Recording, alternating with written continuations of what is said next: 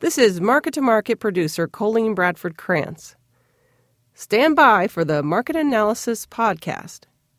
Send us any questions or comments to market to market at iowapbs.org. This is the Friday, February 18, 2022 version of the Market Analysis segment from Market to Market. The market seems stuck on the treadmill of South American weather and Russian aggression for the week. The nearby wheat contract was even, while May corn improved 2 cents.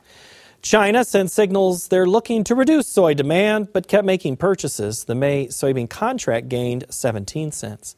May meal lost 8.30 per ton. May cotton shrank by $1.75 per hundredweight. In the dairy parlor, March Class 3 milk futures shed 31 cents. A mixed week in the livestock sector. April cattle cut 30 cents. March feeders declined 80 cents, and the April lean hog contract jumped up by 717. In the currency markets, the U.S. dollar index lost one tick. March crude oil dropped $1.92 per barrel. COMEX gold rose by 32.40 per ounce, and the Goldman Sachs commodity index increased more than five points to finish at 643 even. Joining us now to provide some insight is Sue Martin. Hello, Sue. Hi, Paul. With wheat, we could easily just again discuss Russia Ukraine. Has that story, has the market absorbed it and now looking for other uh, fundamental news to move it, like, say, a cold snap coming to the plains? Well, I think it depends on which market you're looking at. Uh, I think that uh, the cold snap is affecting, I think it affected KC wheat on Friday.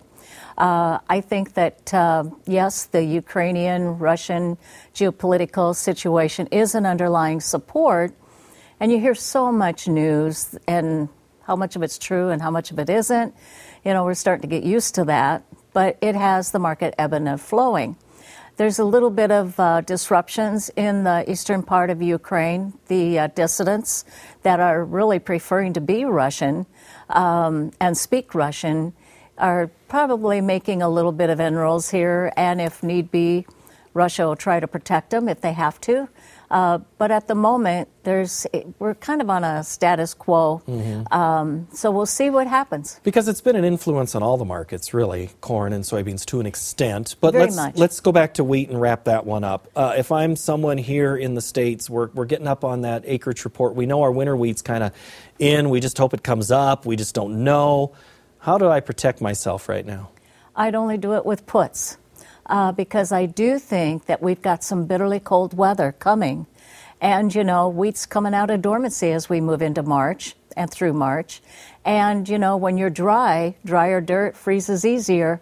And, um, you know, that might allow for it, depend on how cold these temperatures get in the 20s and they stay there. Uh, it might be that it tries to freeze down into some roots. Um, I think that uh, the wheat crop, this is one year that we're going to find out does it really have nine lives? we truly are, especially after that storm in December. We still don't 100% know all of that. Let's flip to corn. Uh, again, uh, dependent a little bit with Russia, Ukraine, but there's still that South American story that's Very underneath much. there. Which yes. is winning, do you think, in terms of having the most sway over the direction? I would have to say it's probably more the South American concern. Um, Argentina is number two exporter in the world, especially after uh, Brazil had their issues last year. Corn, to me, is the evolving market. It's the one that's still got a big story to write. And uh, when I look at uh, Brazil, uh, they're estimated at around 100. I think IMEA estimated them at 113 million metric tons. USDA sitting at 114. Now that's still a record crop far down from where they started, but it's still quite a bit over 87 million metric tons of a year ago, and everybody keeps remember, remembering that. However, if the forecast remains, and you're planting safrinha now, mm-hmm. and that's about 70, 75% of the Brazilian crop. So if you go dry through March and April, you're going to have a market on fire. And I suspect it won't even take getting well into April. And then you look at Argentina, and of course, today there was reductions in their production estimates, and even uh, in the bean crop, you know, the good to excellent was dropping nine percent. Um, you know, but they do have a forecast of rain, some pretty decent rains here by midweek of this coming week. And if those rains prevail, it could stabilize the crop for a minute, but um, we'll have to see because in January we heard that same story. Looked back and the rains were disappointing. Right. And then once you wrap up you, the months that you're talking about in South America, we're all of a sudden turned to it here and it becomes a story. Are we setting up uh, for a, that we've just begun to see a march higher in corn? Well, I think this next week you'll have the USDA Ag Outlook Forum, and um, they'll tend to come out with the acres, and and they they don't do too bad of an estimating of acres. Um, I tend to think we're going to see a reduction, of course, in corn acres, and so it's a matter of how much. So the trade's going to be watching that along with the weather in Argentina and Brazil. And but then here's the kicker: you look at the weather and we go into our weather. Now there's some varying forecasts out there. There are some who are talking bitterly cold weather through March and April. I have my sources that I really like, and they're talking that we're going to be warmer, maybe cool in the first part of April, but then we turn warmer by the latter part of spring or the last half of spring, and then we're hot right on through the mm. summer. So, if that be the case, let's say that the ones who are talking cold weather are right.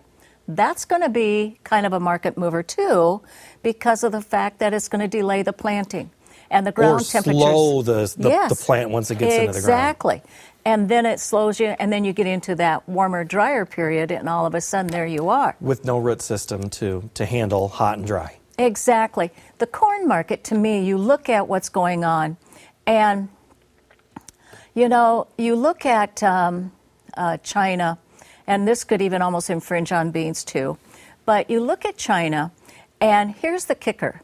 Back in 2019, we talked about mm-hmm. uh, showing up in the deliveries, taking the over 90% of, the, in fact, 90 plus percent deliveries of soybeans.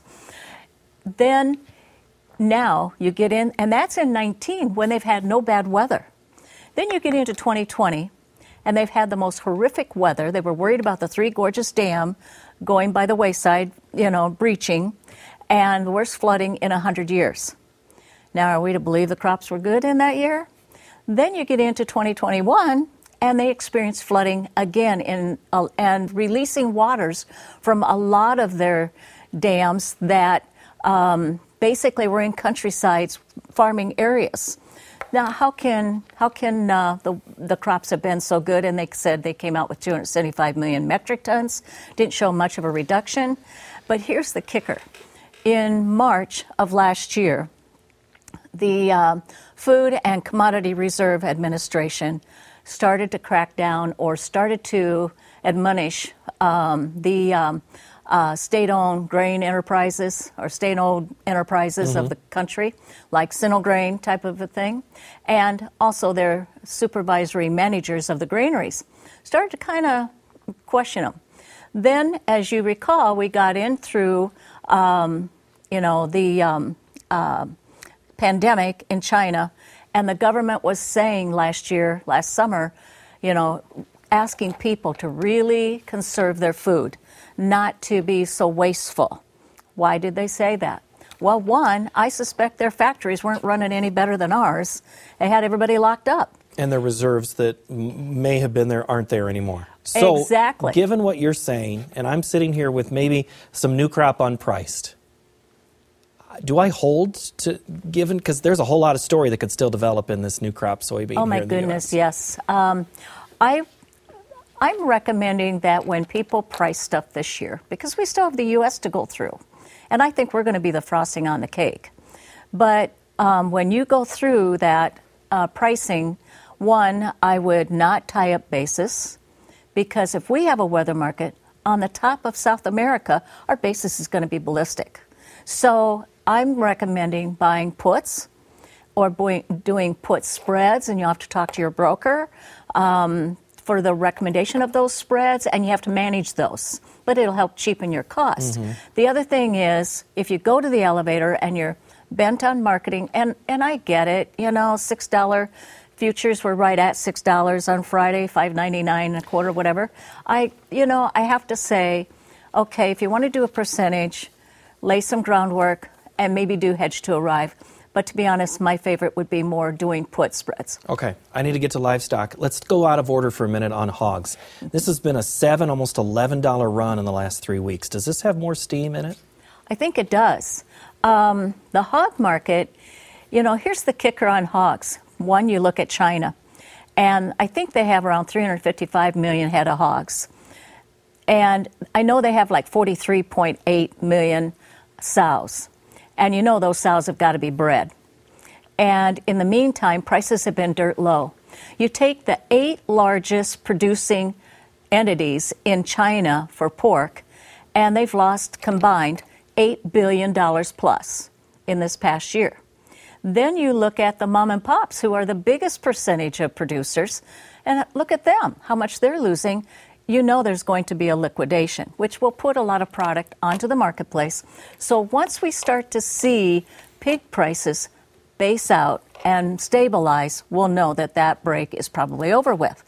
But they're looking at expanding poultry production and that's a, a corn and meal user. Yes, they need some feed. And they're looking at expanding and increasing beef production because they're getting a good taste of U.S. beef.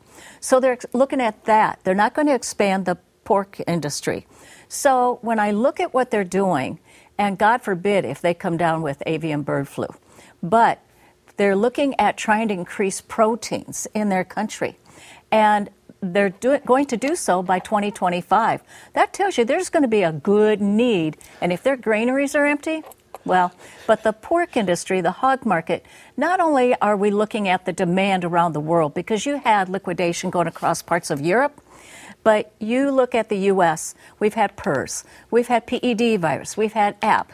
You know, it's. Uh, if it's and endless. that's on top of the liquidation yeah. we went through in 2020. Okay, hold the thought on hogs. Let's go to beef real quick in the last 45 seconds. Uh, the, the feed price has been hard for a lot of these feeders to handle. Is there any relief for them or any strategies they can do? Well, there's no relief for them in my mind. You know, my glass is half full. So I would have to say, some say, well, you know, it, cattle prices can't go up because corn prices are higher. Normally, the old fashioned way, that was true and may still be. But the thing is, is it rationing the use of corn? Are they slowing mm. up buying feeder cattle? No, they are not. Last year, corn got to 775 and it didn't stall a thing. So here we are, and we're seeing cattle, because of the dryness in pastures and cattle country, coming off of grasses into the feedlots. We're going to see heavy placements in you know, in our next report. More to come. I always have to interrupt. I'm so sorry. I know. I know. We'll I continue so it though. Thank you, Sue. We'll continue it in Market Plus because that's going to have to do it for this TV show. Market Plus available in podcast form, also on our website of markettomarket.org. Hey, we want to let you know that we are coming up to the pledge season. Uh, if we're, where public television stations like this one are asking for your support. We may also be airing in different time slots to accommodate changes in schedule. So if you value the work of this program and your station, please consider making a gift of support now. Next week, the first indicator of the winner in the looming acreage battle. Thank you for watching. Have a great week.